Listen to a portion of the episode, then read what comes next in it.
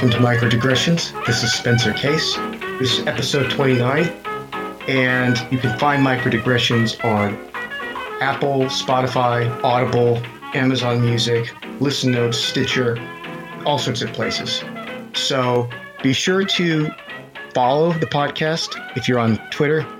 The podcast handle is at A Digressions, and my own handle is at Spencer J A Y Case. So, not asking for any money or anything, but you could follow, and if you could put in a good word, a good review, I would very much appreciate it. So, what we're listening to this time is a song called Little Bits by Johnny Dodds Trio, recorded in 1929 from the openmusicarchive.org.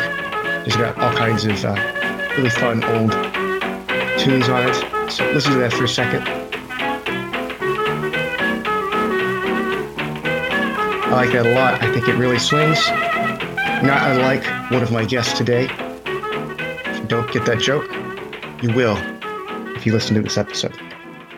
So, the subject today is moral expertise, and my guests are going to be Oliver Traldi, my friend. Uh, he is a writing fellow at Heterodox Academy and a philosophy graduate student at Notre Dame.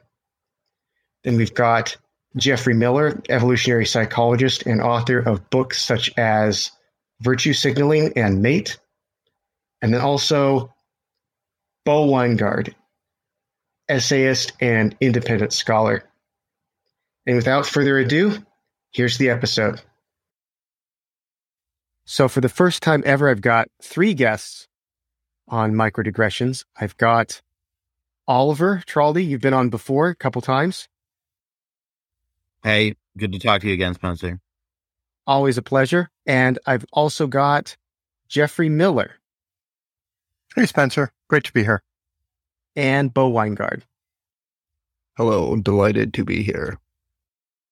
We are talking about this piece that we all contributed to in Quillette on moral expertise. Bo, was, was it you who got that thing together? Yes. Yes. Cool.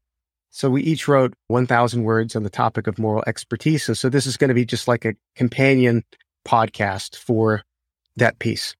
So I guess I just want to begin by talking about expertise in general.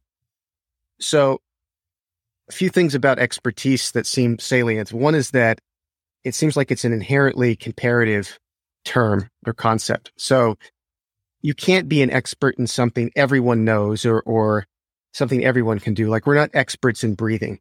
I don't think that makes sense to say that. Somebody who is like a, I don't know, pulmonary doctor or something like that might be an expert in breathing in a different sense, but it's got to be somewhat exclusive to be an expert. Likewise, I think if everybody had the knowledge of the top physicists in the world, it wouldn't make sense to say that we're all experts in, in physics. I think there just wouldn't be physics experts at that point because there'd be no comparison base. What do you guys think? Yeah. Yeah, that sounds plausible to me. For there to be an expert, there must be a novice. And uh, you might even go further. You might say that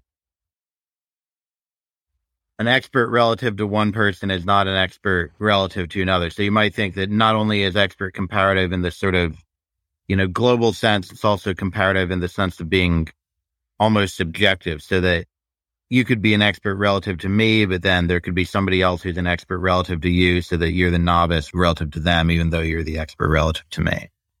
That I think is probably more controversial, but you, you could possibly go there. And that's the way that epistemologists sometimes seem to talk about it when they talk about how we assess other people's testimony and, and disagreement. For folks who are listening who are worried that moral expertise implies a kind of elitism or a meritocracy or a sort of very exclusionary hierarchy, you know, another way to think about this might be there's a lot of skills where people just mature and get better, like, you know, almost everybody gets pretty good at riding a bicycle or driving a car or figuring out like social niceties or how to do a Zoom call. And so I think some aspects of morality might be a little bit more like that kind of developmental maturation process where you don't have to see it in a kind of expertise elitist way, you can just sort of view it as like a, a developmental competence. So I think a lot of this debate, probably between me and Geoffrey, at least specifically, will wind up revolving around this point because the important question is, yeah, what is an expert? I think Anders Ericsson, who studies expertise at Florida State, for example, he'll say something such as it's the, you know, top handful of people at a particular talent or ability. I think Geoffrey, you will admit that if we define it that way, there probably isn't moral expertise, but we'll get into that. But I'm I'm comfortable putting expertise at like the top, say 0.5 percentile of some objectively measurable talent or skill. And then to Oliver's point that it's relative, I think that's important. I wouldn't go too far with that, mm-hmm. but I do think your comparison group matters. So, for example, an expert at basketball at the high school I went to, which was an all white small town high school. the expert at basketball there would not even be an expert on the Michigan State University campus. Right. And they would not, whoever that, an expert there would not be an expert in the NBA. So I do think the relative group matters. Yeah, I, I, I agree with that. I guess I have a bit of a different linguistic intuition here. It seems to me like I could say that a senior in college who's tutoring a freshman in logic has more expertise in logic in some sense. But it seems weird to say that he's a logic expert to me, or even a logic expert relative to. I do think, though, that it seems like there's expertise relative to like times and cultures. Like a physicist who knew everything about physics that Galileo knew today would not be an expert but Galileo was certainly an yeah, uh, high school physics student. Actually, the high school physics student would at least have a more accurate view of the world. So yeah, that's interesting. But I think the group comparison makes sense because often we're not even aware of the talents and skills of a larger group of people. So if I'm right. in my high school in Michigan and I'm not particularly cosmopolitan, maybe I think this is all there is to expert performance. And I don't think that that's necessarily wrong from my perspective.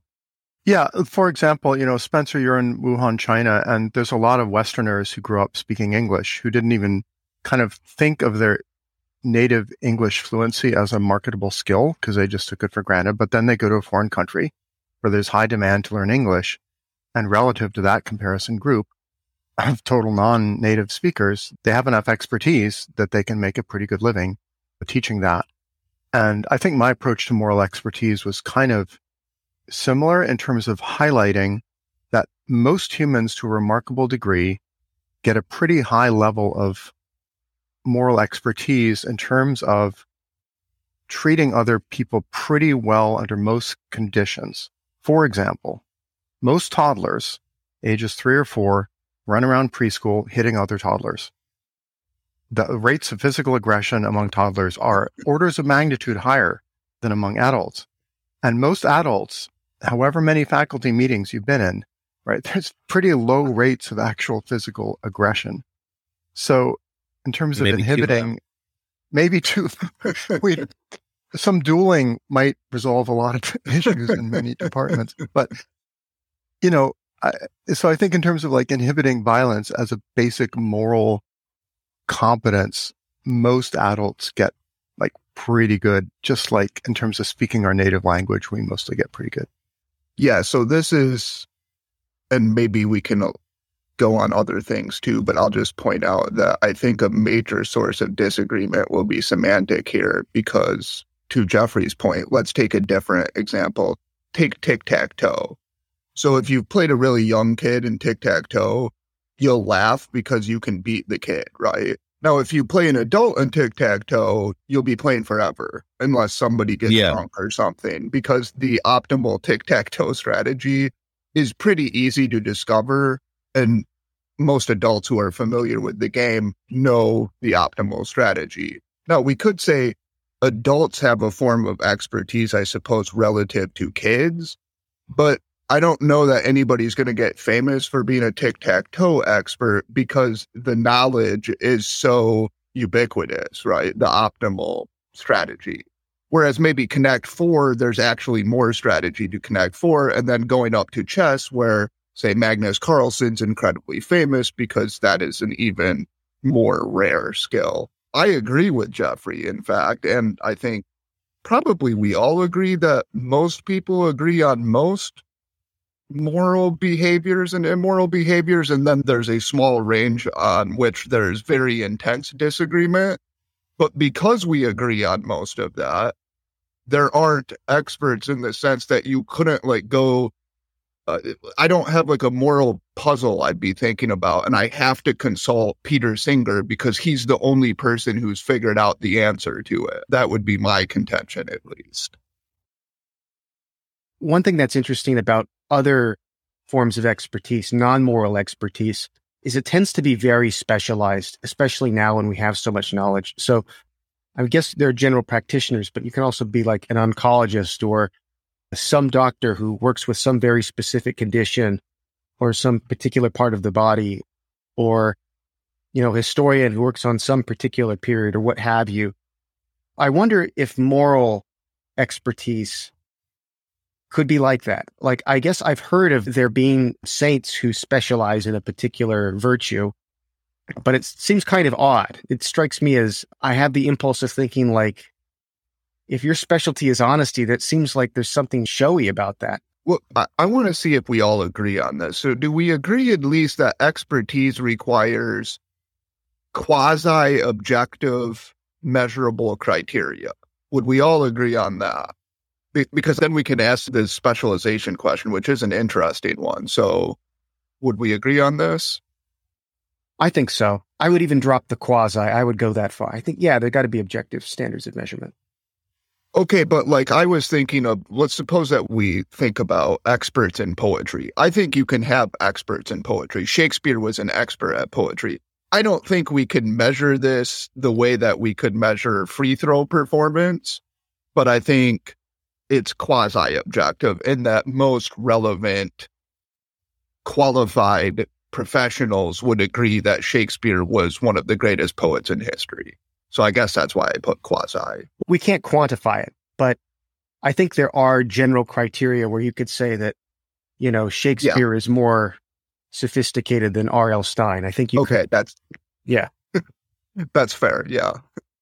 I guess I think of a lot of these individual differences traits in very co- kind of factor analytic terms, right? So on the one hand, in the domain of cognition, there's the G factor, there's general intelligence, which basically means if you invent any mental test that requires smarts in any way, and you have a bunch of those mental tests and you throw them at like thousands of people and you get their scores on each test, you can use this statistical method called factor analysis to extract a general factor, which means their scores across all those mental tests positively correlate, right? Not super highly, but they correlate enough that you can say some folks generally are smarter than others.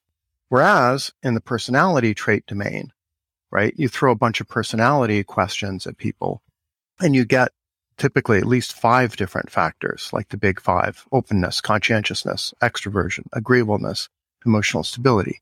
I wonder if moral expertise is more like a G factor thing where there are general positive correlations and some people are just kind of overall more moral t- like across domains than other people are. Or is it more like big five personality traits where there's just like different domains of moral expertise that might not actually correlate that highly? I'm kind of curious what you guys think about that perspective so that's sort of what Spencer was getting at, right? So, question on that, or maybe a, a important distinction is between explicit knowledge and implicit knowledge or rational knowledge and practical behavior because mm-hmm. I think most moral failures are not caused by stupidity or a lack of understanding. They're caused by a lack of will. That is to say, I know what I'm supposed to do in this situation. I know that I'm not supposed to steal this nice laptop, but I can't refrain from doing so. I wonder because in that sense, there was a paper just came out that found that self control is at least somewhat domain specific. And if that's true, then I think somebody might be particularly good with, let's say, the morality of relationships, but really bad with the morality of private property or something. I, am not sure, but that's a reasonable theory if indeed self control is an important facet or part of moral expertise, which I think it is. So, but Bo, I think this is a really important point. The the difference between what philosophers sometimes call knowledge that and knowledge how, or, or maybe you're thinking of it in terms of the difference between knowledge and the will or knowledge and desire or something like that. You know, one reason that we have a concept of expertise, at least in, in social epistemology, is uh, experts are people that we kind of take cues from in some way. We we watch them or we listen to them we defer to them in some sense, or we take them on as advisors in some way.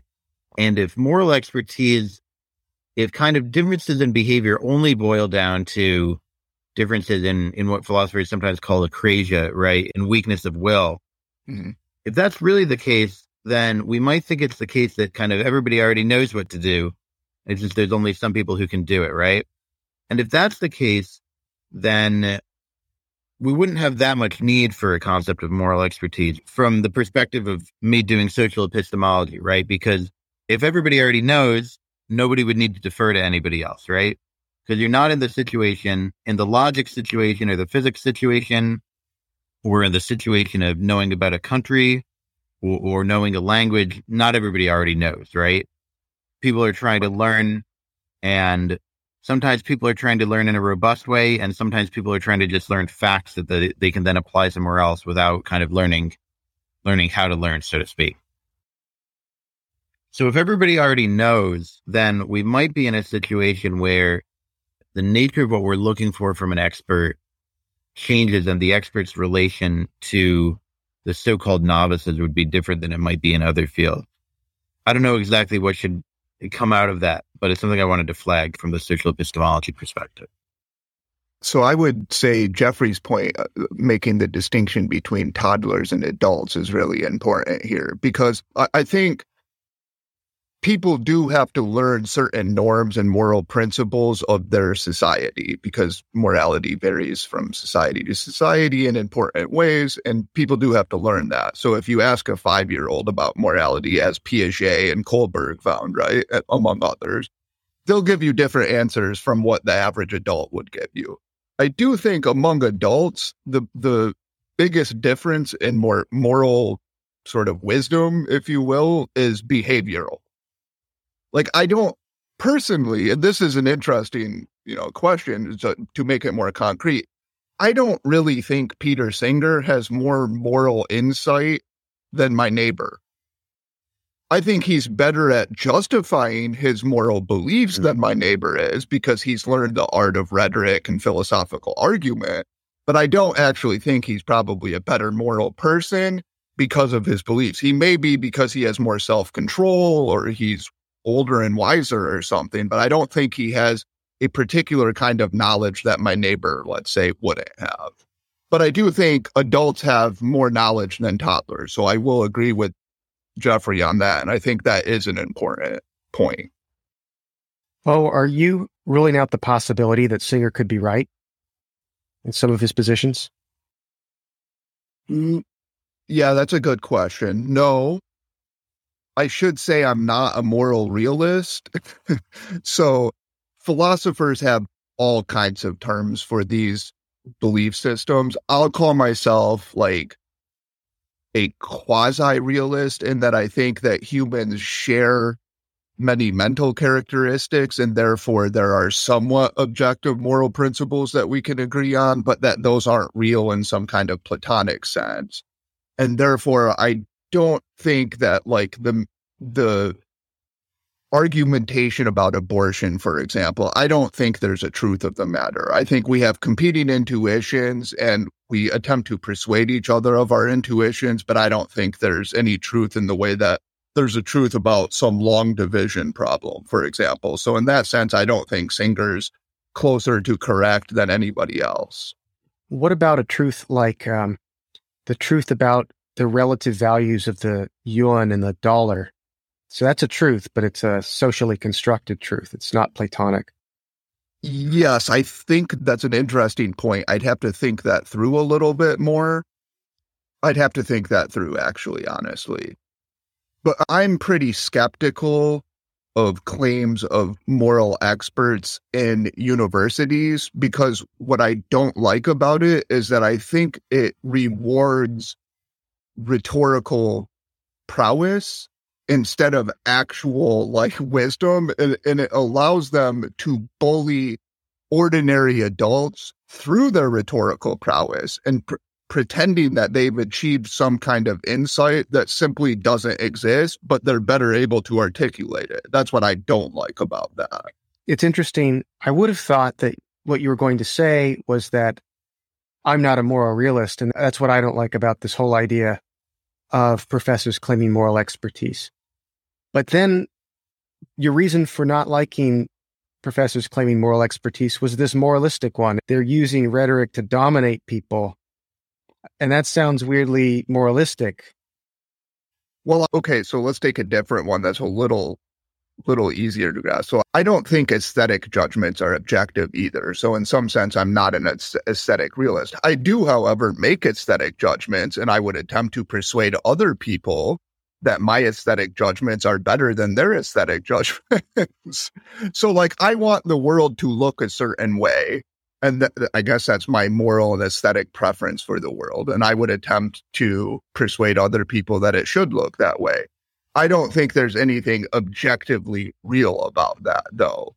Nevertheless, I can't prevent myself from attempting to persuade my wife that, you know, T.S. Eliot's a better poet than Ezra Pound that's just going to happen. And I think it's fun and interesting. I think the same thing about morality. Now, I would say to your point about the yuan dollar, once we have some social agreement, then there really are like s- sort of objective moral truths in the fact that once we've all agreed, like, hey, we really care about this value and this value, then we can actually try to adjudicate, well, what policies would lead to more of that? So if we agree that we're pronatalist, let's say we just agree that that's good, then we can argue about, well, what really would lead to higher fertility rates? And that would be objective. I think the exchange rate thing is kind of interesting because, you know, there's some exchange rates that are pegged by government fiat. Like if China decides that the yuan is going to have a certain exchange rate relative to the dollar and we are going to control capital flows and the economy such that we make that true. That's one sort of exchange rate. On the other hand, there's a pure supply demand exchange rate that applies to other currency pairs where there is an objective truth about the relative supply and demand.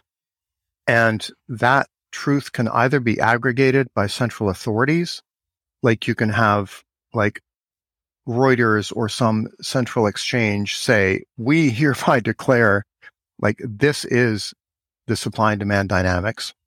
Trust us. But there's an e- even more distributed kind of consensus protocol approach that like Oracle protocols like Chainlink would take, where like you have thousands of validators kind of checking, right? What is the actual exchange rate?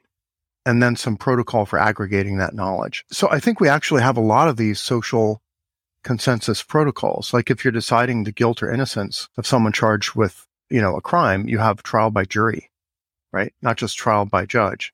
And that's considered more legit, not because whether or not someone like actually committed manslaughter versus second degree murder is objectively verifiable, but rather if you get a bunch of reasonable adults in a room, you know, they can hopefully usually reach some consensus moral judgment.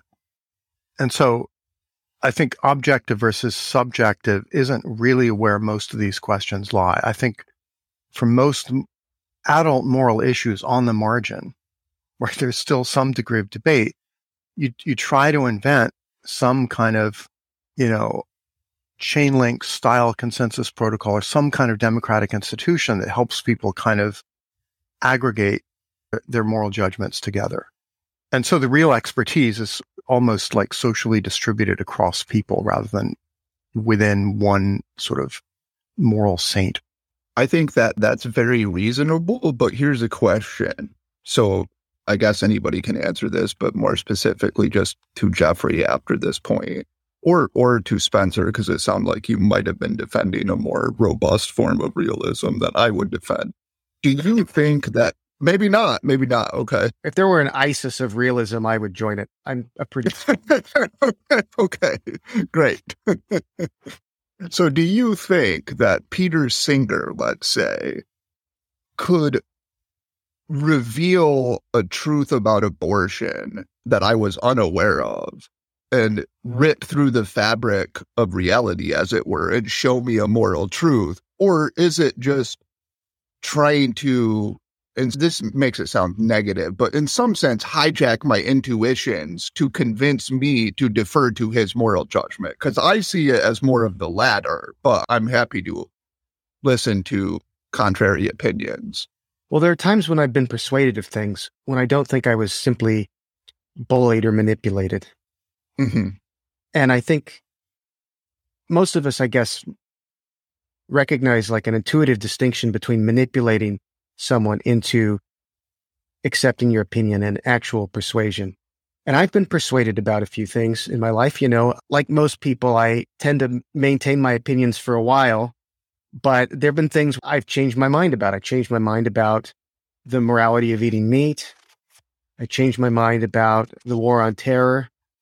And I think part of the reason was that I heard good arguments. At first, I tried to rationalize them away, but th- this is how persuasion happens. First time you hear an argument, you swat it down, but then it kind of sticks in the back of your head and you keep coming up with more answers to it. And then you realize those aren't really satisfactory either.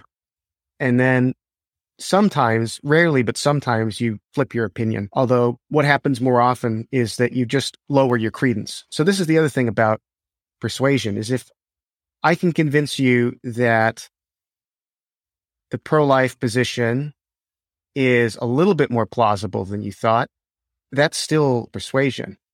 It doesn't have to be this, you know, huge swing from one opinion to the other for reason to have played some role. Yeah. So I wanted to weigh in on the expertise of moral philosophers. So I do think that there's such a thing as philosophical expertise, and I, I'm not sure that I think it's the same thing as moral expertise. So I think the expertise of moral philosophers is similar to the expertise of philosophers in other areas. I think I would broadly characterize it as what philosophers do. I think our job is to say, given that you have a certain set of commitments, what other commitments are rational? Where commitment is cashed out in terms of assent to a proposition or belief in a proposition or a certain level of credence in a proposition, right? So philosophers are people who can tell you, well, you think here are your positions on these issues, but you're going to need to take this position if you want to justify eating meat or if you want to justify abortion or if you want to justify going to war or something like that, right? given the stances that you've already told me. And I think what moral philosophers generally aren't necessarily any better than anybody else at is saying, what should those initial commitments be? And then the other thing they're not any better generally than anybody else at is actually doing anything, actually being moral in their actions, right? So to me, the, the really difficult questions of moral expertise have to do with whether there are people you should kind of defer to when it comes to first principles. I think there's cl- clearly cases where you can defer. You don't even necessarily need an expert for this. If I take you to be my moral equal and you've thought for the past several months about the issue of like what the deadline should be for filling out a certain form or something like that, I'm going to say, geez, uh, you know, I thought you were just as good as me in general. Now you spend months on this tiny issue. I just, I trust you, right? I'm never going to think that long about this tiny issue, right? And I don't think of that as being the hard question about moral expertise, right? We defer to others about things that they've thought about a lot right. in all sorts of contexts. But the really hard questions of moral expertise are do we ever defer on kind of foundational moral issues? And I think for people who are really used to the, the kind of norms of open liberal society, it seems odd to think that an adult would defer, although it seems normal to think that a child should defer and should learn foundational moral issues. Um, although not as much necessarily from explicit deference as from observation a lot of the time, which has to do again with the practical versus intellectual distinction. But in religious traditions, certainly, you do have simply, you know, talk to your talk to your priest, talk to your rabbi, and they will just tell you, right? They will just tell you what right and wrong is in a, in a more foundational sense on this kind of issue. So I don't know. That's a bunch of distinctions that I think might be important. I mean, a, funny thing about the domain of morality is that back when you had a sort of coherent religious civilization where most people in a given society shared some faith and shared some respect for religious leaders, you actually did have that respect where if the priest says something's wrong, you kind of trust that they've thought about it and I'm going to take their word for it and not kind of doubt them. But in modern multicultural secular societies, that notion of moral expertise in many domains seems to have evaporated so that you often get a situation. Let's take Peter Singer. Let's take vegan ethics and animal welfare issues. You'll often have a situation where somebody will say, I have read these 12 books about animal ethics and they have persuaded me that eating factory farm meat is a bad idea. Will you please, meat eater, allow me to make the case? Most like unreflective meat eaters will go, no, I like the taste of bacon. I'm not going to defer to your expertise at all. Like you carry no weight whatsoever. And this, of course, can be enormously frustrating if you take these issues seriously. And I used to be in the like well, bacon tastes good camp, you know, and then I met my now wife, Diana Fleischman, who'd been a vegan for 10 years before I met her. And she had a vegan podcast and she read Peter Singer and she did gradually persuade me to update on that. So now, like, I don't eat chicken. Now, the, the fact that many people now will sort of fall back on their gut level, like moral intuitions about a topic and reject so-called expertise. Like part of me sympathizes with that because many of the so-called experts are actually delusional now and are just using rhetoric, as Bo points out. But on the other hand, it's enormously frustrating to the moral philosophers and morally serious people who have thought about these issues. So part of me thinks, oh, moral expertise often boils down to like the diversity, equity, and inclusion trainer who is lecturing people about how to be politically correct and sensitive and use pronouns right. And I viscerally reject that pseudo expertise. But then part of me thinks, no, we really should take seriously moral philosophers who have focused on bioethics for their whole career and thought through things month after month and read hundreds of papers on it. So I'm very ambivalent, I guess, when it comes to whose moral expertise do you respect and why? I share that ambivalence about elites in general, Geoffrey. So, like the the points that you're making, just like sort of summarize the dialectic that thunders in my head quite often. So everybody made great points. So Spencer, I, I do want to say, hijack is the in, in, inappropriate word there. I because I agree that we can make a distinction, at least a practical distinction between manipulation and persuasion. Maybe from an evolutionary perspective, persuasion is a form of manipulation. That is, it's making another organism behave in a way that you would like the organism to behave. But at least practically in the human world, we make that distinction. And I do agree that moral persuasion is possible. And Geoffrey you pointed to an example of veganism, which is something I also have experience with and went down that same exact path.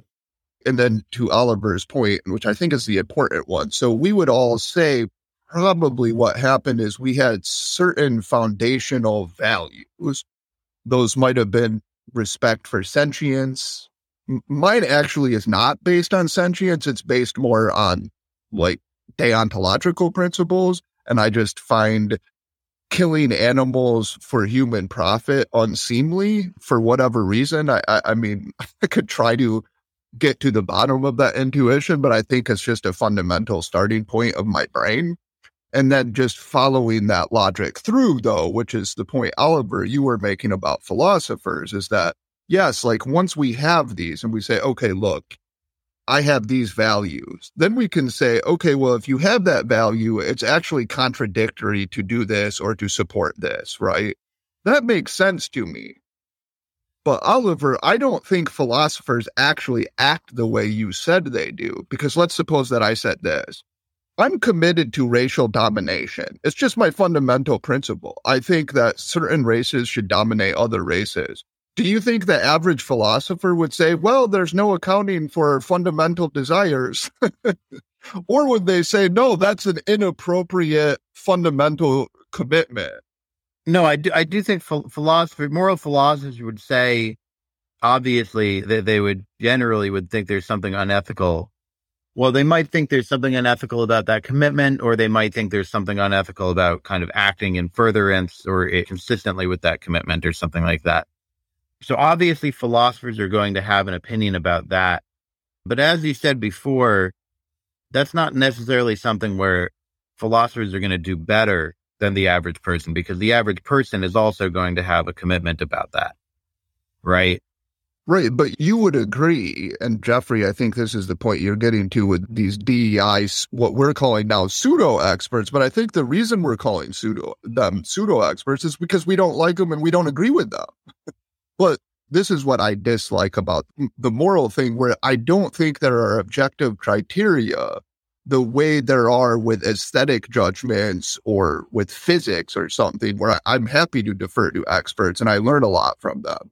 With morality, I just don't think we have these objective criteria. And what I resent is when people posture as experts. I'd rather defer to a priest, frankly, because I think the relationship's more honest. It's not based on pseudo rationality, it's based on an expectation of hierarchy. This person has a certain status in the community, I defer to this person. And people can understand that. I don't like the manipulation of rationality and the, the pre- pretending that I've discovered that utilitarianism, not just utilitarianism though, hedonic utilitarianism is true. And now I'm going to argue it, you into believing all of these things that I prefer morally. That's what I don't like. And I viscerally resent.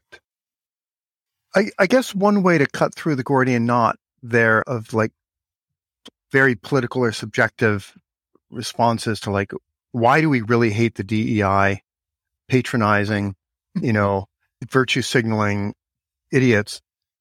I would say one issue is they're simply empirically wrong, demonstrably wrong about many of their mental models of how the world works.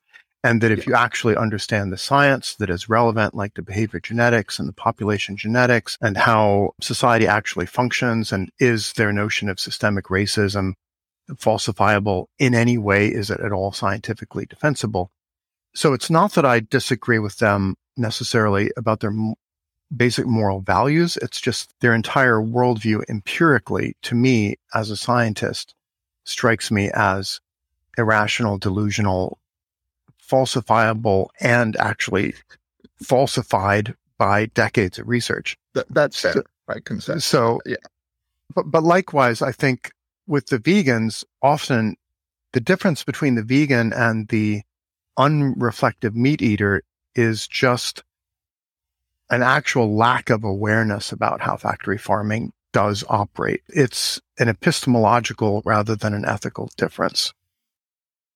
That's an important point. And I think a lot of legitimate persuasion works the way Geoffrey's talking with vegans. A lot of people simply don't know how their food gets to the table, right?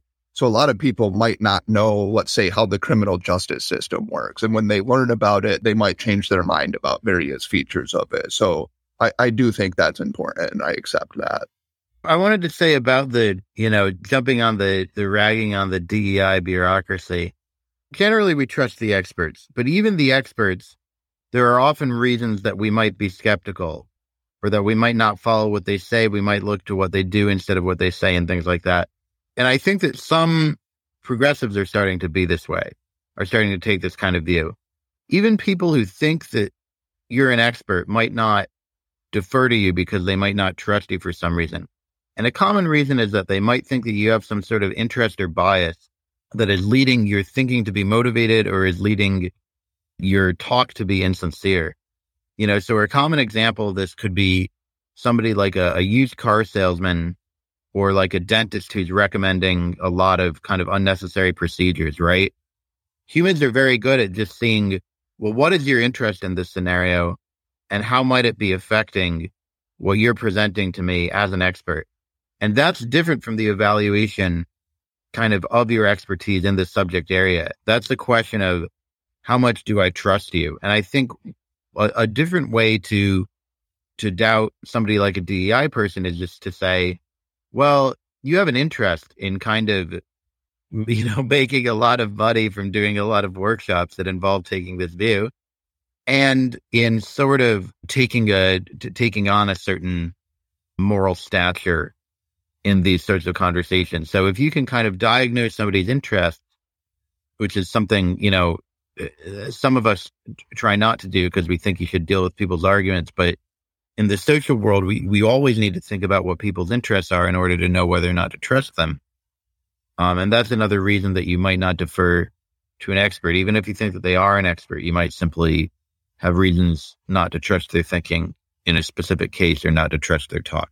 So I agree with what you said, but I also think that there's just a fundamental difference in values. I prefer, on average, some form of homogeneity in my environment. I just like it. I'm a neurotic person. I like order. I like stability. There are other people, and they move to big cities, New York. They like diversity. They like change and they like ethnic diversity, cultural diversity, etc. I mean, we could debate which one's better, but one's better for me and one might be better for another person. There's just no truth of the matter there. What I resent is that people are taking their personal predilections and they're pretending that they're objectively true and then they make philosophical arguments and mm-hmm. because they're educated they're able to do that and to persuade or manipulate however you want to say it other people so i think there's just on a lot of these issues, abortion's another one. They're just like fundamental competing intuitions. And I think it would be better to just accept that we have different intuitions and that there's really no truth of the matter there and allow a space for those intuitions somehow. Hold on a second, though. So, competing intuitions might mean there's no truth of the matter. It might mean that the truth is subjective, which is what you said in your essay, which is not the same as there not being a truth of the matter. Or it might mean that there's just a lot of uncertainty and we don't know what the truth of the matter is. Mm-hmm. And if there's a lot of moral uncertainty around abortion, that means maybe we should tread carefully about that. But I'm wondering though, you know, I talk to certain people who are anti realist in their philosophical inclinations about morality. And I get the sense that there are some people who don't want moral realism to be true. Like there's this group anti-theists, people who who think it would be bad if God existed mm-hmm. because I, I would be deprived of autonomy, I'd be deprived of privacy. I think it's crazy. I think you add a perfect being to the universe and like of course that'd be pretty cool. Yeah. Yeah. so I don't accept yeah. anti-theism, but you you get the kind of position. Sure. Yeah. And and I wonder if there's like this nobody's put a label on this yet, but people like don't want there to be a morality because then I, I would have to do it and I, I wouldn't have this escape hatch of it all being hypothetical imperatives. Does that sound like it's describing you or, or not? I wish moral realism were true. And I, I spent a long time attempting to convince myself that it was. so I mean, I could be wrong about myself. We're all somewhat obscure to ourselves, but my view of my position is that it's sort of the reluctant fruit of many years of failure to find a good argument for moral realism. I'm kind of a consequentialist and utilitarian and sentientist. So to hmm. me, moral realism simply boils down to do you believe there are other sentient beings that can experience pleasure or pain well-being or suffering in the world, or are you basically a solipsist? To me, that's the fundamental moral question. And if you believe there are other beings that can, that can experience pleasure or pain, and they're real, and they're just as real as as you are, an awful lot of morality, I think, can be derived from that simple observation or faith, right? And it does not require believing that there are sort of like platonic objective moral truths up there somewhere abstractly that that exist that you have to follow. It doesn't require believing in some God that that gives you deontological imperatives like thou shalt do this and thou shalt not do that. It's simply you take other beings seriously and you take their interests seriously. And to me, that's the foundation of moral realism to the extent that you can expect any kind of moral realism to be true in a world that probably doesn't have, you know, a God and where there weren't like bedrock moral imperatives like that emerged with the Big Bang even before sentient beings evolved, right? So there's the the factual or empirical claim that other minds exist. Okay. But then there's another value claim, which is that I should care about other minds. We could easily imagine an organism that evolved not only not to care about other minds, but actively to want to cause suffering. Now, you, you could imagine this organism, and let's say it was hanging out, out with other organisms like itself, they might talk to each other about how they should cause more suffering because that would be the best thing to do, right? So I guess I I agree with you. Once you take this step and you say, okay, other minds exist, that's a factual empirical claim, and I'm not a solipsist, so I will agree that that's true. Then the next one is, should we care about that? I think we should, of course, to some degree, although I have some deontological principles too, but that is a value claim, right? Uh, in addition to the empirical claim.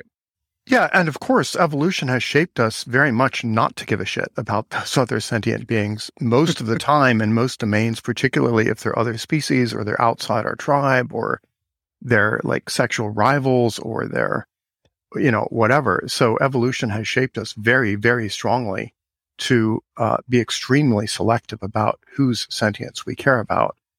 I guess to me, the, the core of moral philosophy is trying to kind of get us to put those evolved intuitions in brackets and not to take them terribly seriously when it comes to the, the level of public policy or political discussion to get people to be more self-aware and to say, okay, just because you have an evolved intuition that says other species don't count or other nations don't count or future generations don't count.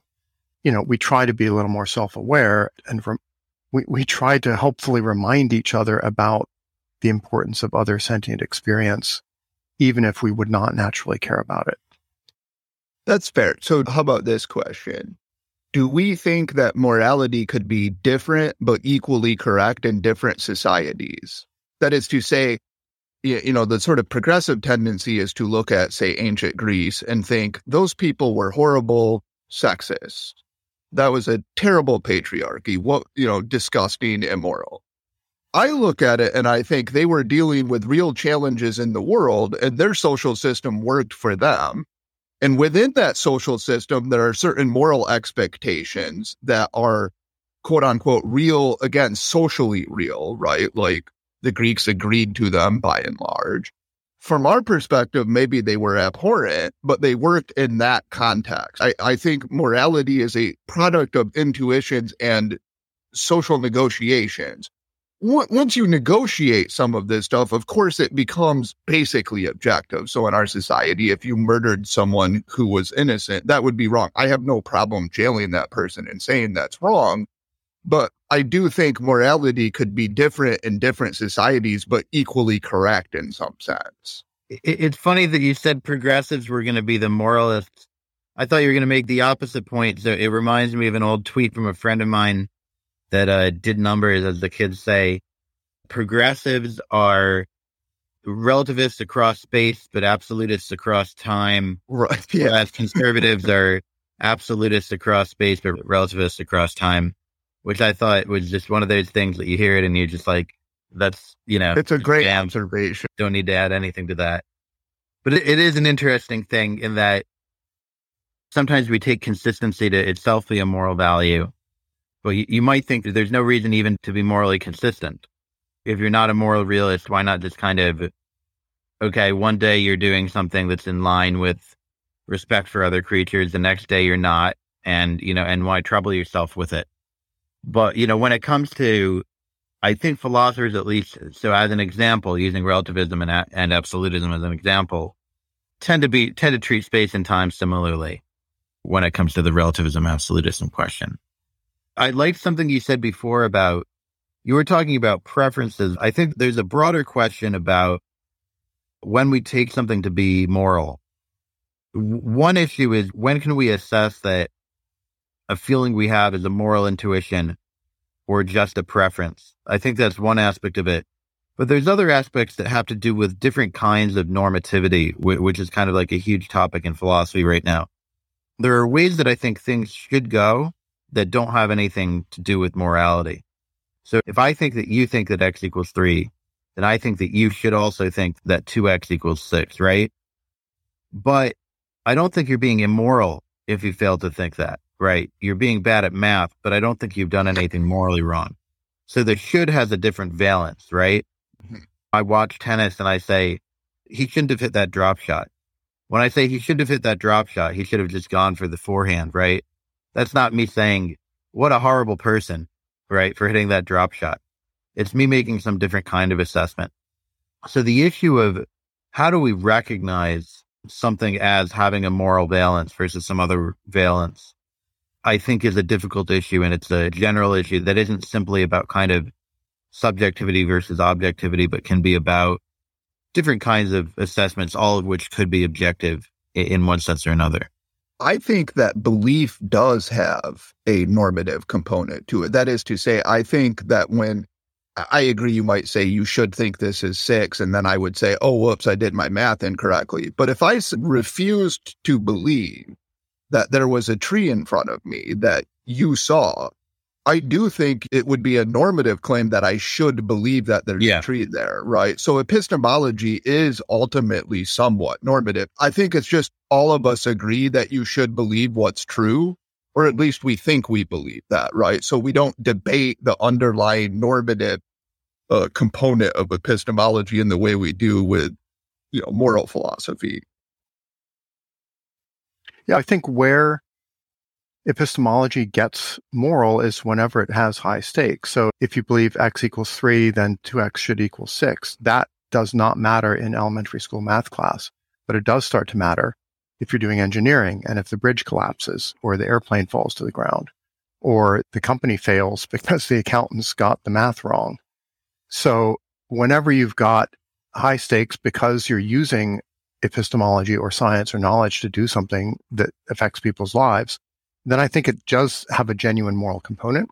And I think that's, you know, the whole ra- rationale for like in the behavioral sciences when we had the replication crisis and we realized, oh my God, most of social psychology is absolute political bullshit. And it's been just basically progressive liberal politics validated through kind of pseudoscience for the last 70 years.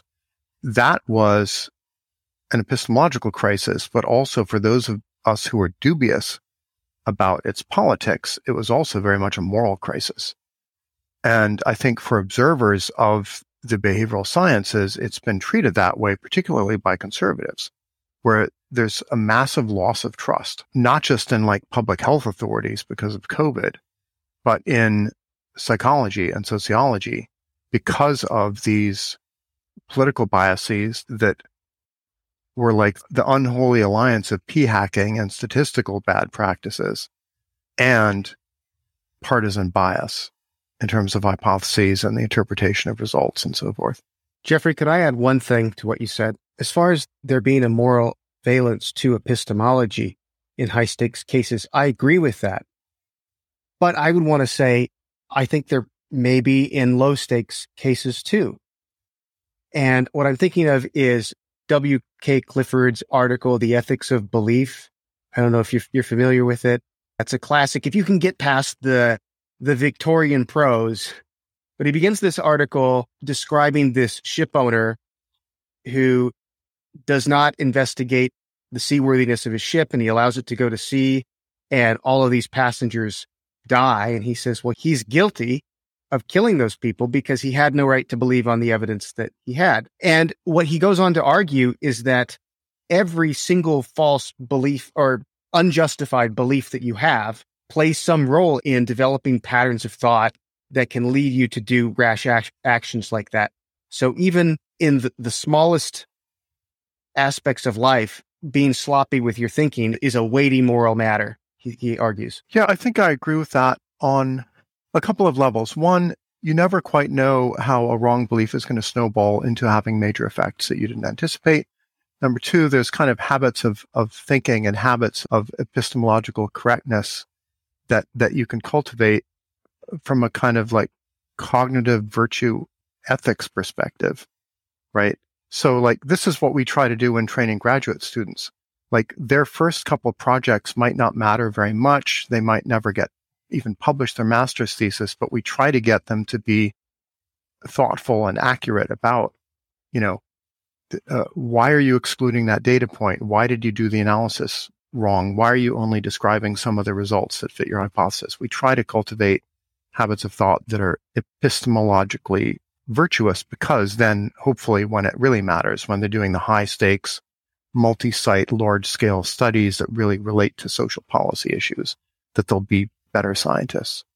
So, my objection to that Clifford argument has always been one largely based on evolutionary psychology, which is that beliefs are actually pretty domain specific and people often don't generalize from them. So, for example, I've had neuroscientists who I, I, I trusted to look at my brain and tell me about it who were evangelical Christians.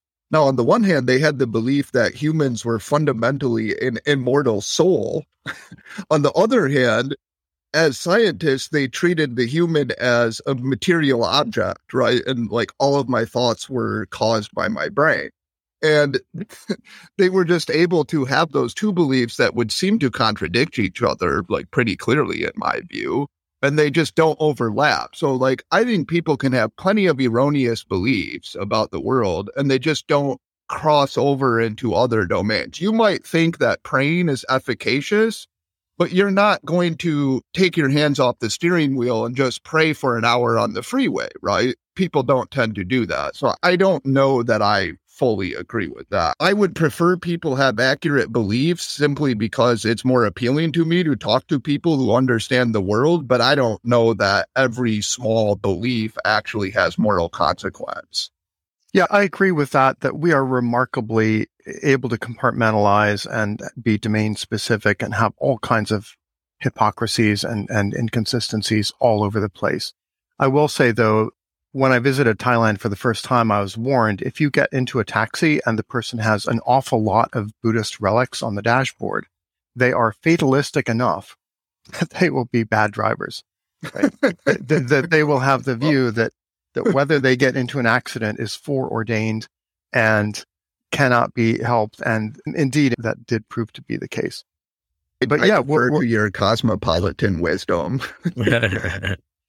but we're all used to hiring people to do all kinds of services for us where we don't really care about their political or religious views. Although that is being eroded, right? Now we're getting political virtue signaling across every domain so that now, unless someone you know, has the right views or introduces themselves with their pronouns, then we don't even want them as a handyman or maid or Uber driver or whatever. Right. In a way that's disagreeable, I think you would agree, because I, I think the important thing is understanding that people can do things in one domain and their beliefs in another aren't relevant. So you know, the person you hire to chop meat at the store, I don't care about that person's political or religious views. And I don't think we should. I actually think it's bad to obsess about those views because it leads to contentiousness and hostility. Yeah, totally agree with that.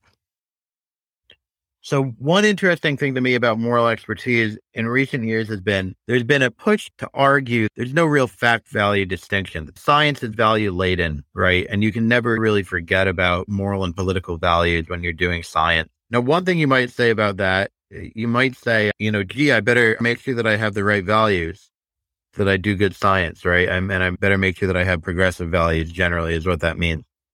But from the novice perspective, one thing you might think when you say this is, look, there are all these doubts about moral expertise that we have that aren't there when it comes to normal expertise. So to the extent that science is value laden and that people are claiming that science is value laden, we simply shouldn't trust it anymore. We simply lose reason to defer to it when people are insisting that it has moral and political valence. And I think that in fact, this is what we've seen happen to a degree. And I think Geoffrey was talking about this as a kind of consequence of the replication crisis.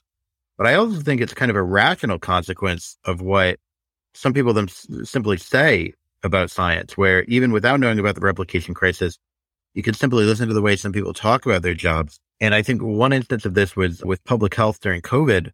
You guys probably remember that during the George Floyd protests, a lot of public health officials wrote and signed this letter about, you know, we should, racism is a public health crisis too. And so don't worry about getting COVID if blah, blah, blah. And you might just think, okay, if this is the way they're going to conduct themselves, then I simply don't trust them. Not even necessarily because I don't agree with their values, but maybe simply because I don't think that they're moral experts. They're scientists. And so there's no necessary reason to defer to them if they're also integrating political and moral values into their work. Yeah, absolutely. Like if they're willing to lie about that during a, a time of heightened political tension, what else are they willing to lie about? Yeah. And it absolutely destroyed faith in the CDC and public health and epidemiologists in general among American conservatives. What they wish to do is to take the authority of science and apply it to the uncertainty of politics.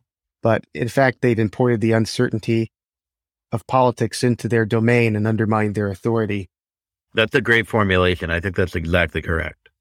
I often compare this to the way that if you work at a fast food restaurant, you no longer want to eat the food because you see how it's made. So when I got into graduate school, I became so much more skeptical of everything that was being produced by social scientists because I saw one the the shoddy research practices, but also I just saw the infusion of progressive values into everything. I mean, there are departments called prejudice studies, right? Now, prejudice study would be cool if it were actually like empirically oriented and not premised on the fact that white men are racist, which is the premise of prejudice. Studies like, we know white men are racist. Now let's figure out how bad that is. So, yes, I think there are values to science. The values, though, are a commitment to open inquiry, not morally accusing people, actually grappling with reality. And what these people are doing is they take that and they say, well, science is always value laden because you have to care about the truth, etc., which is that is true.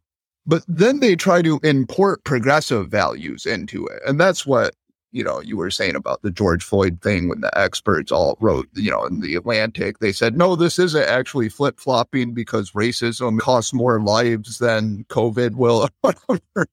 And the fact of the matter is, Republicans have lost confidence in the institution of science. You can see this in polling. And I always argue this with people. Neil Grossman and I had an exchange on Twitter about this. Like, they've lost it, as Oliver said, rationally because scientists are overwhelmingly progressive and their values have infused their work for way too many years now. I am like, imagine how progressives would feel, what they would say about universities if 70% of scientists voted for Trump and they were producing studies called abortion regret scale, you know, a, a hierarchical resentment scale, anti American studies. Yeah, exactly. Anti-American. Why do people hate the country? Why do people hate white people? All these things. Like, yeah. So I agree completely, Albert. I think it's a very rational distrust of the moral values that are infecting the sciences. Nathan Ballantyne has this wonderful term, epistemic trespassing, when an expert uses his or her authority to go into some other domain and claim authority. I like that. But here's a question for you, Spencer. It's like let's let's do the sort of steelman version of a health expert. look, I know more than you do about this issue. I'm incredibly educated. I've worked on it for many, many years. I have better values than you do about the underlying issues here. And therefore, you should listen to me and you should defer to me. And when I say racism, it's worth it to go out and protest, you should defer to me. That's that's their claim, right?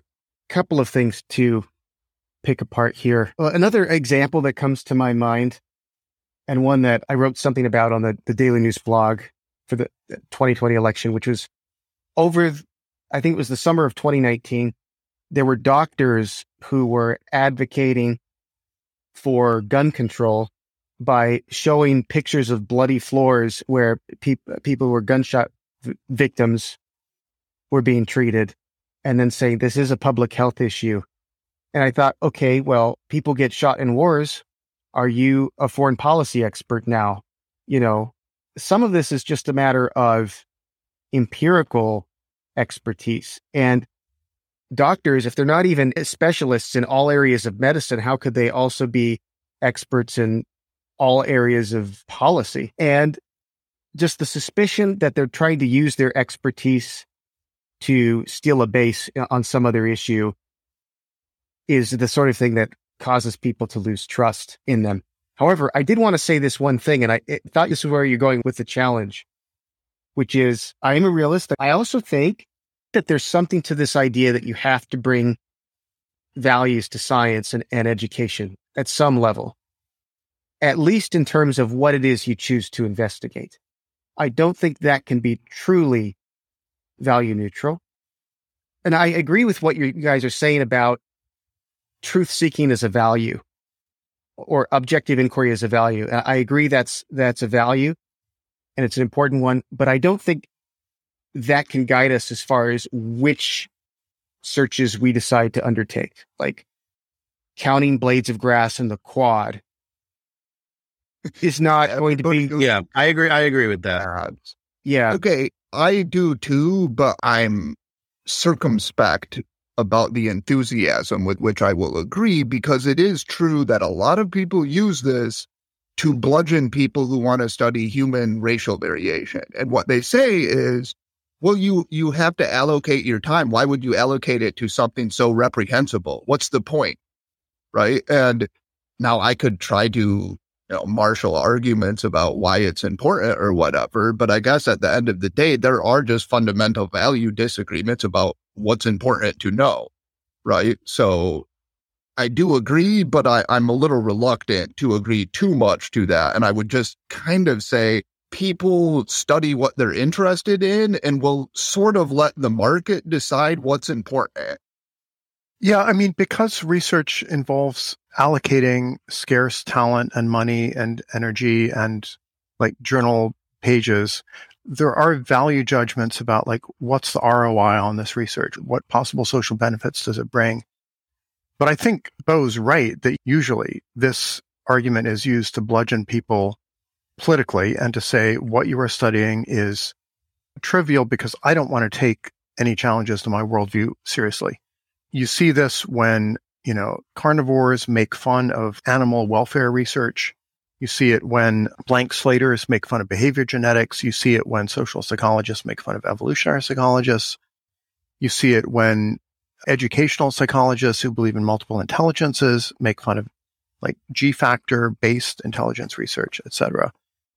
And in most of those cases, I agree with Bo. I think people should be able to study whatever kind of fascinates them because maybe they see the potential social value in exploring a topic, even if it is a, a little bit politically taboo. And I get this all the time. You know, I've been studying consensual non-monogamy and polyamory and all that for the last few years. And people who are sort of unreflectively monogamist, who assume pair bonds must be institutionalized and lifelong and sanctified by marriage, and any deviation from that is degenerate and immoral and and whatever. Like they don't see any value whatsoever in like studying polyamory as a research topic, right? And they even think it's evil. It takes a while to explain to them why this might be beneficial and why even people who are experienced with polyamory might have some moral expertise about relationships, right? That monogamists might not have. You know, it occurs to me though that there are these values that I have too that I, I can't deny that I do care about some things that we research. So for example, I don't know if people have seen this, the scholar who was researching minor attracted persons and how they cope. I, I think there's a lot of unfair criticism of this person, and I think it's a she and her research. But you know, I was thinking, well, what if I did research on males with sadistic rape fantasies and how they cope? I'm pretty sure I wouldn't be getting hired somewhere. And I don't even object to that because I do think there is something immoral about studying it in the sense that it may condone it, even even implicitly. I, think that's a legitimate worry. And I know I have contradictions here. So in fact, Geoffrey, I would argue that I, I don't like studying consensual non-monogamy, but you and I would have a debate about this and I would support your free speech, of course. And, you know, we could hammer it out and maybe I'd change my mind, but I, I can actually see some legitimate concerns there. I think there's a few different kinds of issues. One kind of take, I think this is the take John McWhorter had on studying certain matters of race. One take is kind of just like, it can't go anywhere good. That's an interesting take, but I don't know much about it. Another one is sort of like, how could you be interested in this? The only people who would be interested in this will be doing some kind of motivated reasoning, right? So I think that's the intuitive perspective that I think a lot of people have on the person studying minor attracted persons, which I do think is kind of prima facie a little bit unfair to say the only reason you could possibly be interested in in this is because you have some sort of personal stake or you're trying to open the field for this being acceptable. Um, as one consequence, maybe not the most important consequence, but one consequence is your research is going to be motivated. It's going to be plagued by confirmation bias because you come in with a preconceived view. But I think that there are more, I think Spencer might have been ta- thinking about more kind of quotidian issues about how we apportion our time and energy. So if you can imagine, right, like you're a research doctor and there's kind of, there's kind of a disease that you find intellectually really interesting that only affects five people and you could be studying how to cure it. And there could be a disease that affects you know, millions and millions of people and you could be studying how to cure that. And say you're just like top of your field and you're confident, you know, 75% confident that you'll cure whatever disease, they're about equal difficulty, let's say. I, there's probably, there's no way of knowing that ahead of time, but let's just say you have some way of knowing they're equal difficulty. You have like a 75% confidence, either one you'll, you'll cure within five years, right? You might think, no matter how intellectually interesting it is, I simply ought to, to do the thing that's going to have more impact. And so I think it's completely right that just like morality enters into belief in some sense, as you were saying, in high stakes cases, morality does seem to enter into the question of what we ought to study because of the stakes of knowing certain things and being able to put that into practice. I think it's something that a lot of philosophers worry about because we, we say, look, we think of ourselves as pretty smart people. That's where we got into philosophy. But hey, philosophers never make progress. We never actually figure out anything new, right? We never actually do anything. So we worry that maybe we shouldn't be in philosophy.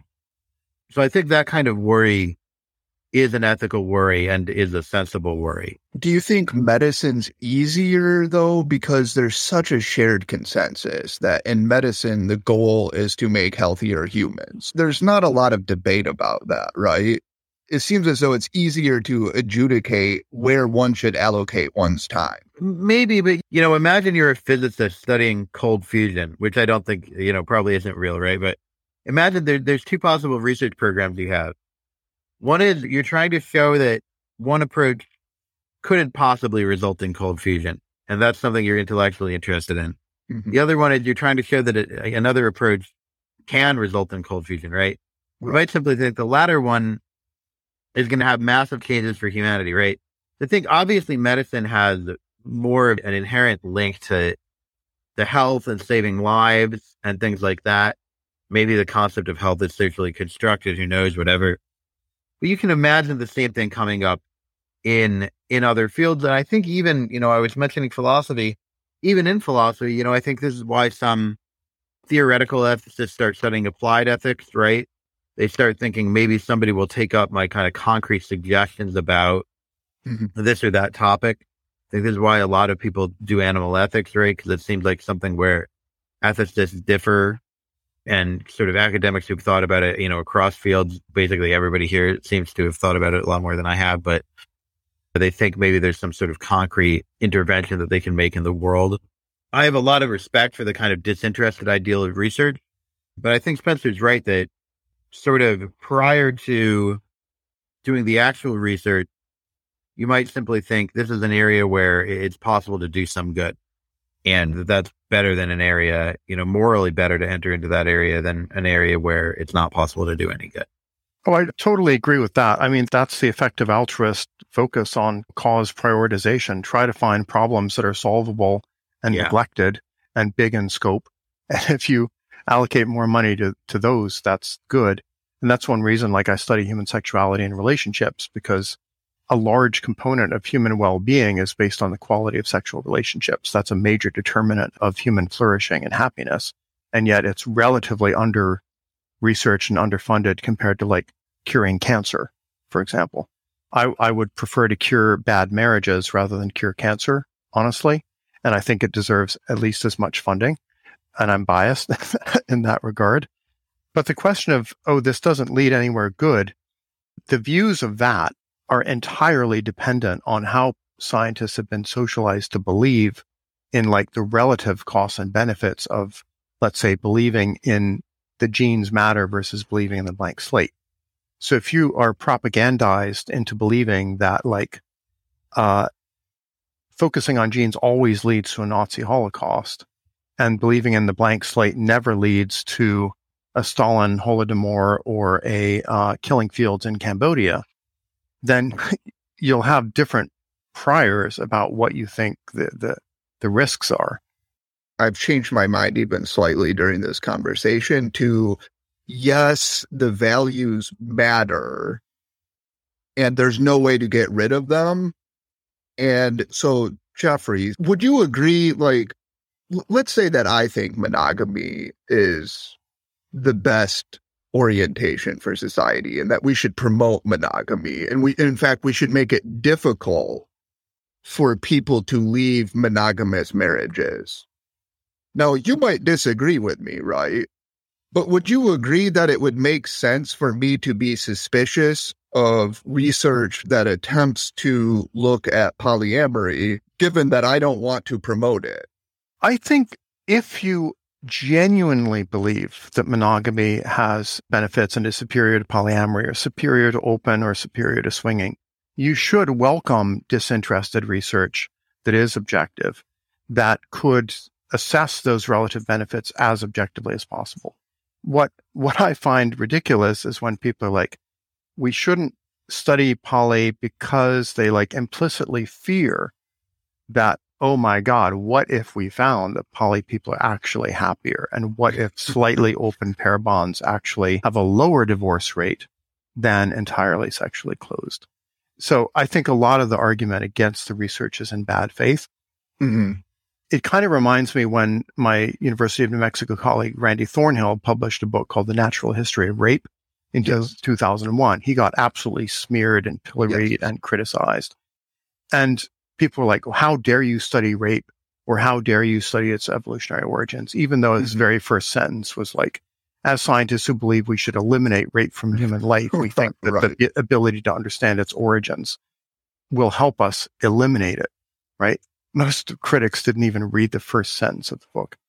Likewise, I would encourage if anyone is a monogamist who thinks poly sucks, come join me in doing some empirical research on it and let's collab. Let's see. Yeah, adversarial collaboration, totally. Okay, so what do you think if I make the claim though that the concern is not necessarily that individuals are less happy, but rather that it's worse for society as a whole? And now the problem with that claim is that it's very difficult to study obviously, because I mean, we can look at it longitudinally, but there are always confounds. You know, Henrich, for example, has an article on the benefits of monogamy and how it evolves socially, but you can criticize that there are plenty of confounds in it, right? But I do think your point is well taken that okay, I should welcome it and I should argue against it and and that should be the approach to it. So I, I do take that point. That's a very fair point. I guess one thing I might add is like sometimes it can be quite useful to let these weird little subcultures flourish because they try to push let's say social interactions in a particular direction. Like they try to explore some edge case and they actually discover some moral expertise by going out and having those little adventures. For example if you want to understand how to manage and minimize sexual jealousy people who do polyamory have gotten very, very good at that. And they have a moral expertise about sexual jealousy that even monogamous people could learn from. Likewise, people who are into BDSM and kink might have a moral expertise about power dynamics in relationships that even non-kinky people could benefit from, from learning about. So you almost need a certain amount of like weird subculture exploration, even if they're exploring things that would be bad for most people to adopt, potentially, arguably, they might still discover valuable kind of moral insights. And sometimes it's just a matter of discovering, oh, here is the reason why that doesn't work. I have discovered many hidden benefits to monogamy that most monogamists don't even recognize by trying to experiment like outside it. And then you can kind of come back and report, oh, here's like four sort of Chesterton's fence style reasons why monogamy has some hidden benefits you guys didn't even realize. So we let like a few crazy mules kick over Chesterton's fence and then they come back all torn up and we're like, yeah, it's a good idea not to go through there. Well, yeah, because people do forget why is the fence there, and you do mm-hmm. periodically need reminders, and that's a sword I'm willing to fall on. You know, I think a lot of this question of how to deal with research that's in an area where you already have an opinion does go again, kind of go back to to questions of trust, where trust is kind of the broad issue of should I defer to somebody, no matter what I think of their sincerity, is a little bit different from the question of trust, where if you distrust somebody, you might just think it doesn't matter what they're an expert in. I think this person is trying to use one area of expertise to launder into another, or is trying to simply become an expert in order to say things that they already believe now, right? In philosophy, you even hear some people saying this kind of proudly, where, you know, they say, I've had my philosophical views my whole life, and I just, you know, went to philosophy school to kind of learn how to express them or something like that. I think that's an odd kind of expertise. So issues of trust are inescapable.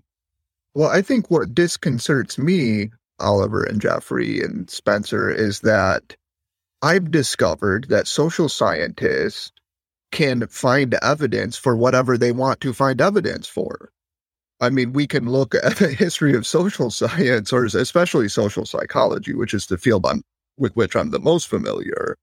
The, the reason for some skepticism is precisely because I realize that if you put together a lab of six progressives, they'll find evidence for their views.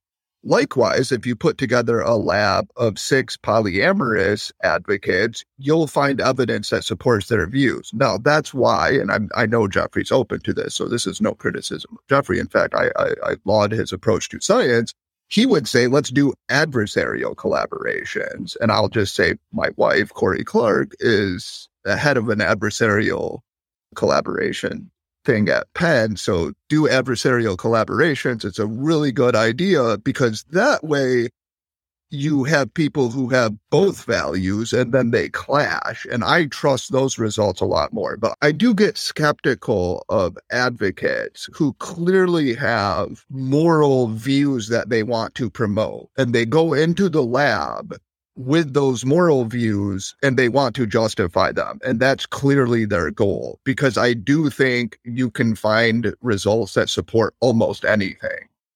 Oh, I I agree with that. I've worked in sex research for whatever 30 years and the vast majority of sex researchers are now woke progressives with extremely narrow range of political views. So they could try to do adversarial collaborations, but they simply wouldn't be able to find any conservative sex researchers. They no longer Right. exist, right? They're not even around. So Mhm. I'm about as conservative as they can find. And that makes things difficult. And I see how the, the sausage is made every day. I know exactly what you're talking about. If I wanted to show that like there's a positive correlation between wokeness and mental illness, I know exactly how to construct that scale and exactly how I could pursue that. And that is a, a big systemic problem in social sciences mm-hmm. today. Here's another area where expertise or investigation might be inextricably linked with values and moral assessments. History. You look at history, it requires a narrative, and that requires some assessment about what human events are important and what, what the arc of the narrative is going to be.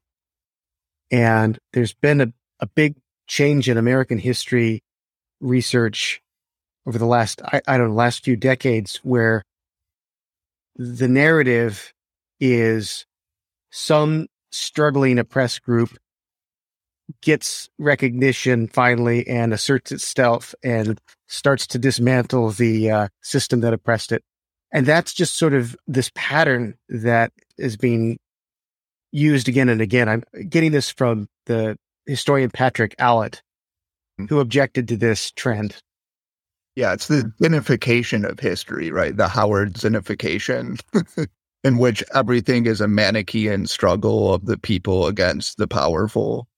You know, he has the people's history of the US, and now there are innumerable people's history volumes. Yeah. And so I don't think that's a good thing, but you have to have some values somewhere operating in this research. And I do think conservative critics sometimes lose sight of this. Like I've heard people say, I'm tired of teachers teaching my students values. They should just be teaching the subjects and patriotism and the Constitution. It's like, no, wait a minute. That's a value too. So I do think that I know exactly what your suspicion is. Is it, anytime somebody says scientific research is value valence, you have good reason to be suspicious because you're right. It's very often a pretext to just shut down a line of inquiry without a good rationalization for doing that. But the point has to be acknowledged that we do bring our values to bear on any kind of investigation we do. And I think that's not necessarily a bad thing. But how do we stop from going down this slippery slope toward where this is clearly being abused? I, think the trouble is when you have big, powerful institutions like public schooling system, where everybody wants to kind of capture the institution and and weaponize it politically. So my solution to that is like school choice and government should have nothing to do with K through 12 education and probably nothing to do with higher education. Because then at least you're being honest that all education, all portrayals of history, all prioritization of what knowledge should be taught is politically and, and maybe religiously contentious. And you should just let the parents and the community sort it out in a kind of market based way. You shouldn't have an extremely powerful government institution like public schooling where everyone's trying to capture it to promote their own political worldview.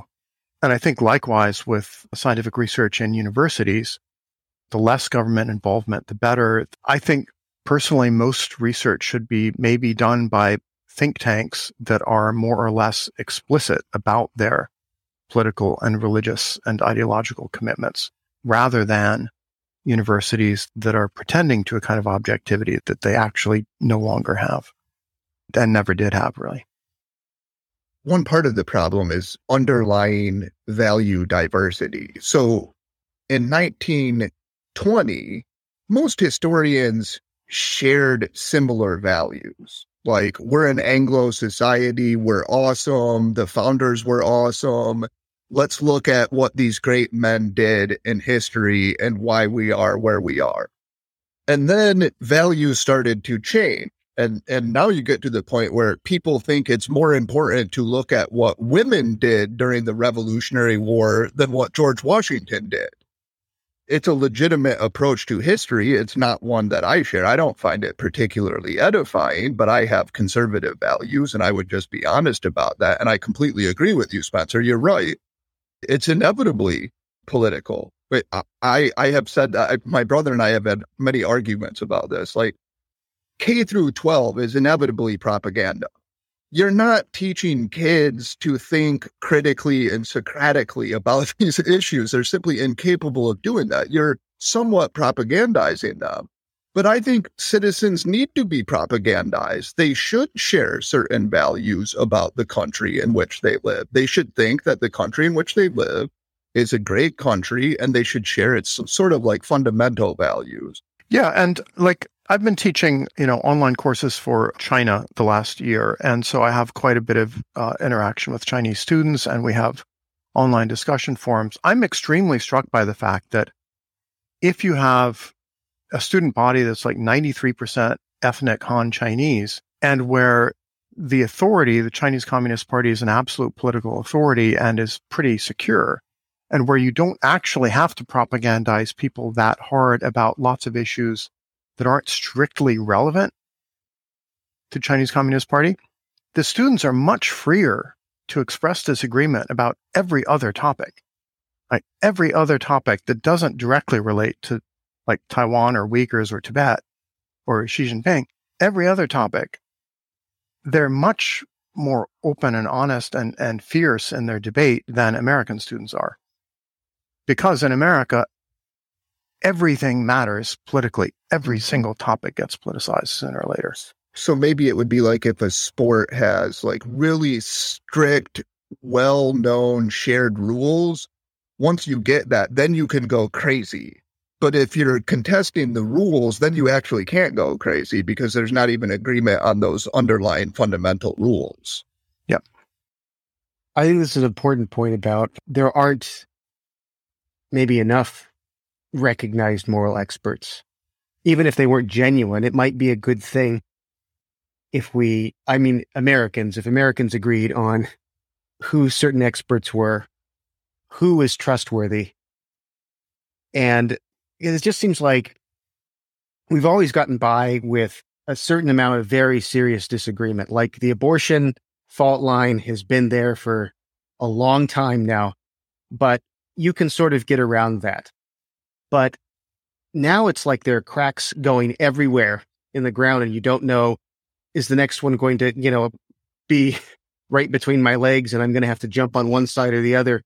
It seems like there's got to be some degree of acknowledged expertise for a society to even cohere. And I think we're on the threshold, if we haven't passed it already, of just losing that. To your point, Spencer, I think the real problem is and I don't like to put it this way because it sounds hyperbolic, but it's not. There are people who literally hate the country that I want. They detest America and, and everything it used to stand for. They loathe it. They think it's a white supremacist, full of bigotry, sexism, etc. Now, I, I think we should be honest about that instead of pretending that there's oh that's that's not right we still share all these no we don't we have very different values now in this country we have people who want it to be majority brown and are advocating for that and that's okay that's a legitimate view but i want to slow immigration and there's just really no compromise to a lot of these issues right there's just no way to have a moral expert because we disagree so strenuously about the underlying value. I think that's right. I was just talking with Jonathan Haidt at NYU, and he did this big Atlantic piece about how uh, social media is really hyper polarizing America and that a kind of like ideological civil war is almost inevitable. And in that context, it's extremely hard to find any consensus about who the moral experts should be. Each side will develop its own notion of moral expertise, but if there's no shared values to begin with, I think it's it's inaccurate to say there are no moral values. I think, you know, in my Quillette piece, I sort of tried to emphasize like there is a developmental timeline where like most people most of the time learn that like randomly hitting other people if you get pissed off at them is bad, like you do when you're a toddler.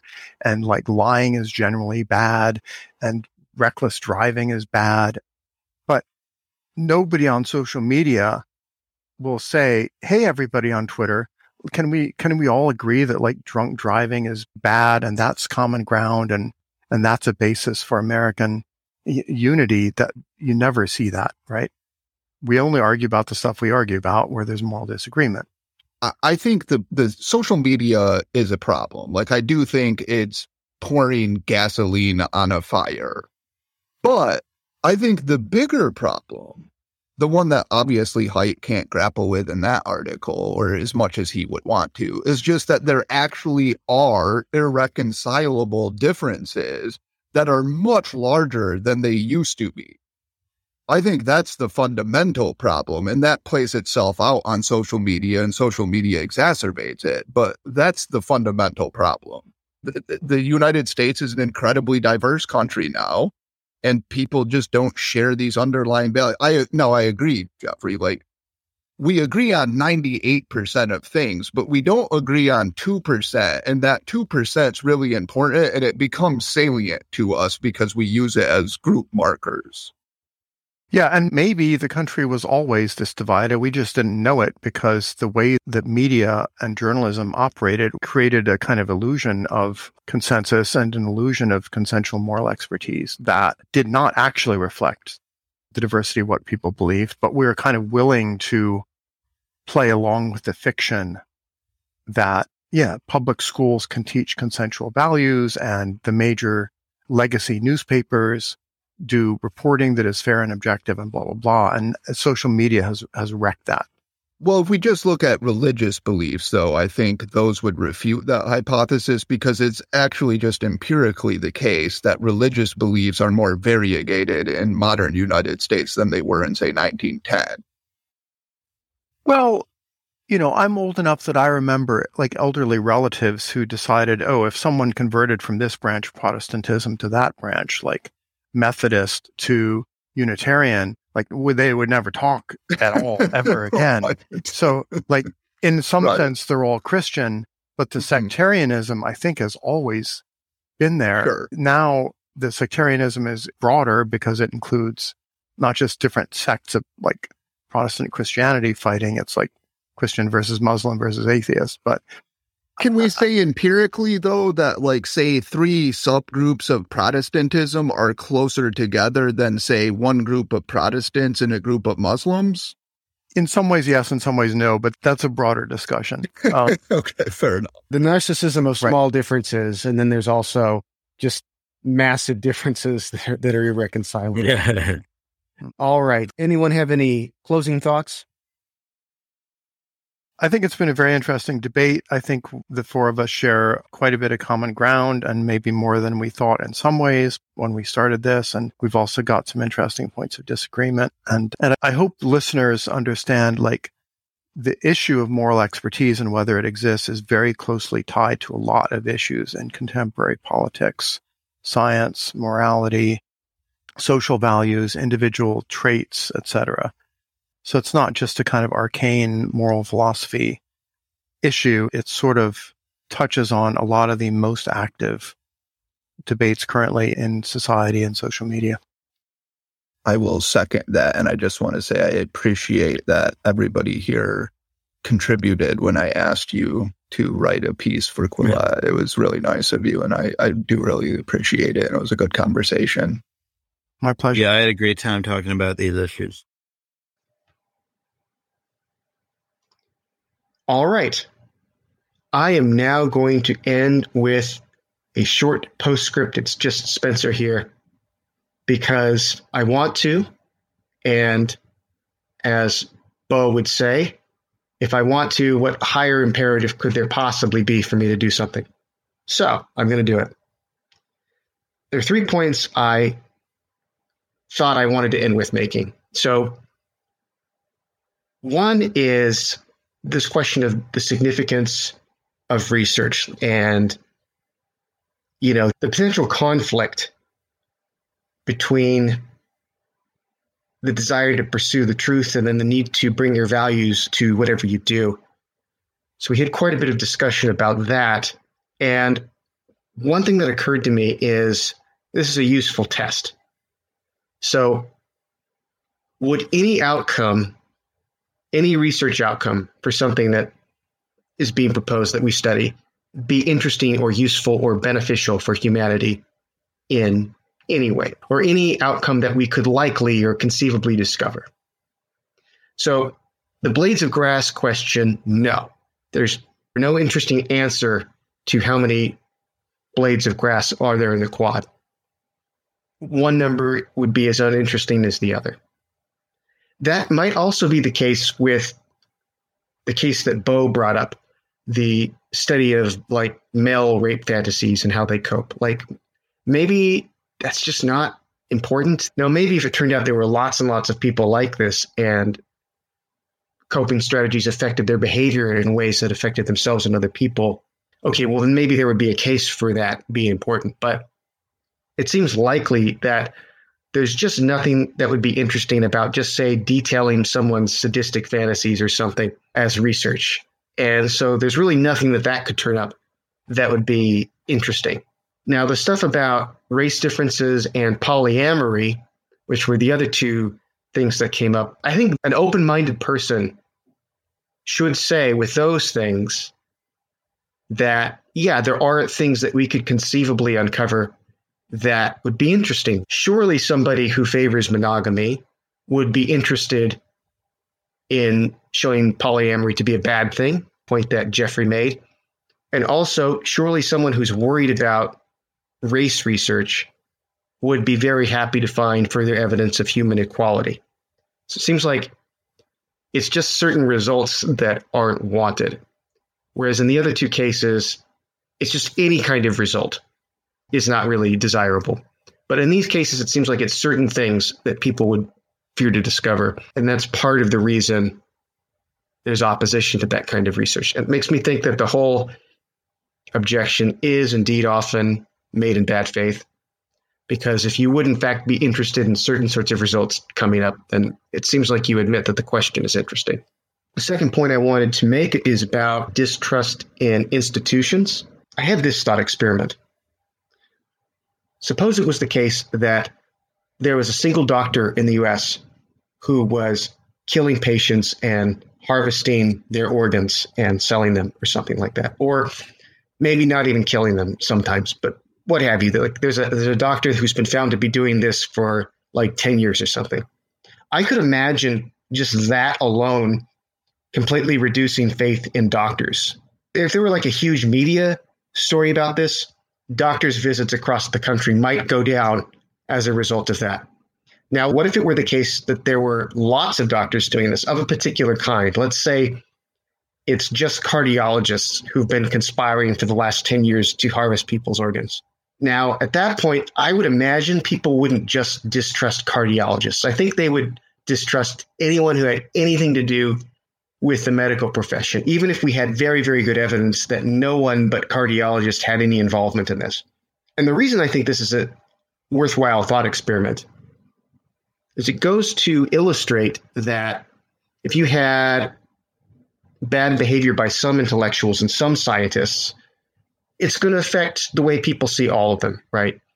So here's another example that is worth bringing up. It was with um, Peter Daszak of EcoHealth Alliance, uh, he and some colleagues wrote that letter that was published, I forget where, some medical journal, denouncing the whole lab origin theory of the uh, COVID 19 virus in Wuhan.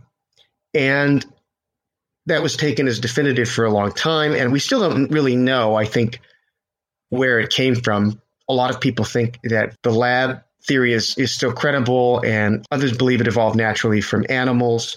But whatever the case may be, it's not unreasonable to look at that and think that perhaps that letter was not solely motivated by pursuit of truth. Looked like there was some fairly obvious material and reputational interests given that they had connections to the Wuhan lab in question. So things like that don't just draw those doctors into question. They draw into question doctors generally, the whole scientific establishment generally. The whole establishment is going to be called into question because of that in people's minds. It's going to be very hard to ask people to keep in, in their minds distinctions between all of these different kinds of experts and not categorize them in this very coarse grained way. And so, if we want scientists to continue to be trusted, then we have to be assiduous at, at policing all members of that class from behaving in ways that are intellectually dishonest. And I had one final point to make, and that had to do with this term that came up, especially with Bo and Oliver. They were talking about fundamental disagreement or fundamental values in in the context of talking about disagreements with others or deference to others. The difference between fundamental deference and non fundamental deference, or fundamental disagreement and non fundamental disagreement. And I wish we'd probe that a little bit more because I think it's often unclear what exactly is, is meant by this. So, fundamental could just be like your starting point, or it could be sometimes I, th- I think Oliver actually used the term first principles. So, like, mm-hmm. you think back, why do I think this? Why do I think this? Why do I think this? And then you, you come to the starting point where it seems like you can't come to some further rationale for why you think that. But that doesn't mean that there isn't one that's discoverable, right? You you might not know the full ground for why you, you think something, or you might think something on the basis of a faulty ground, but there might be some good reason to think it that is discoverable to you at some point.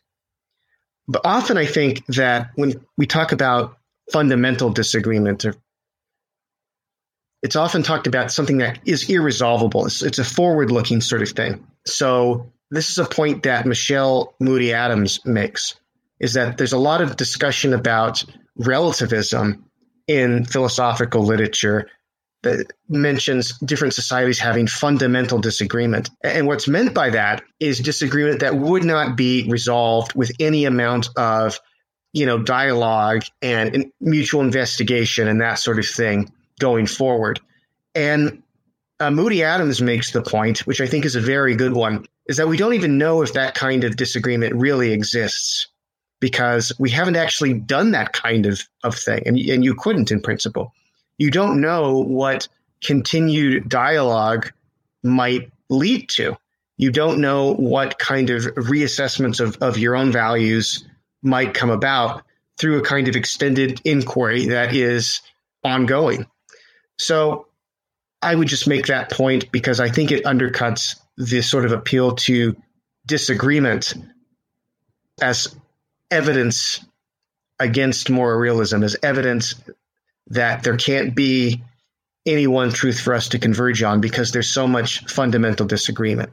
Well, there's lots of disagreement, but we can't know for sure how much of it is really fundamental. So I think that's a, a point worth keeping in mind. And that's all I've got. All right, so here is Johnny Dodds trio again. Hope you enjoy it. Hope you enjoyed the episode.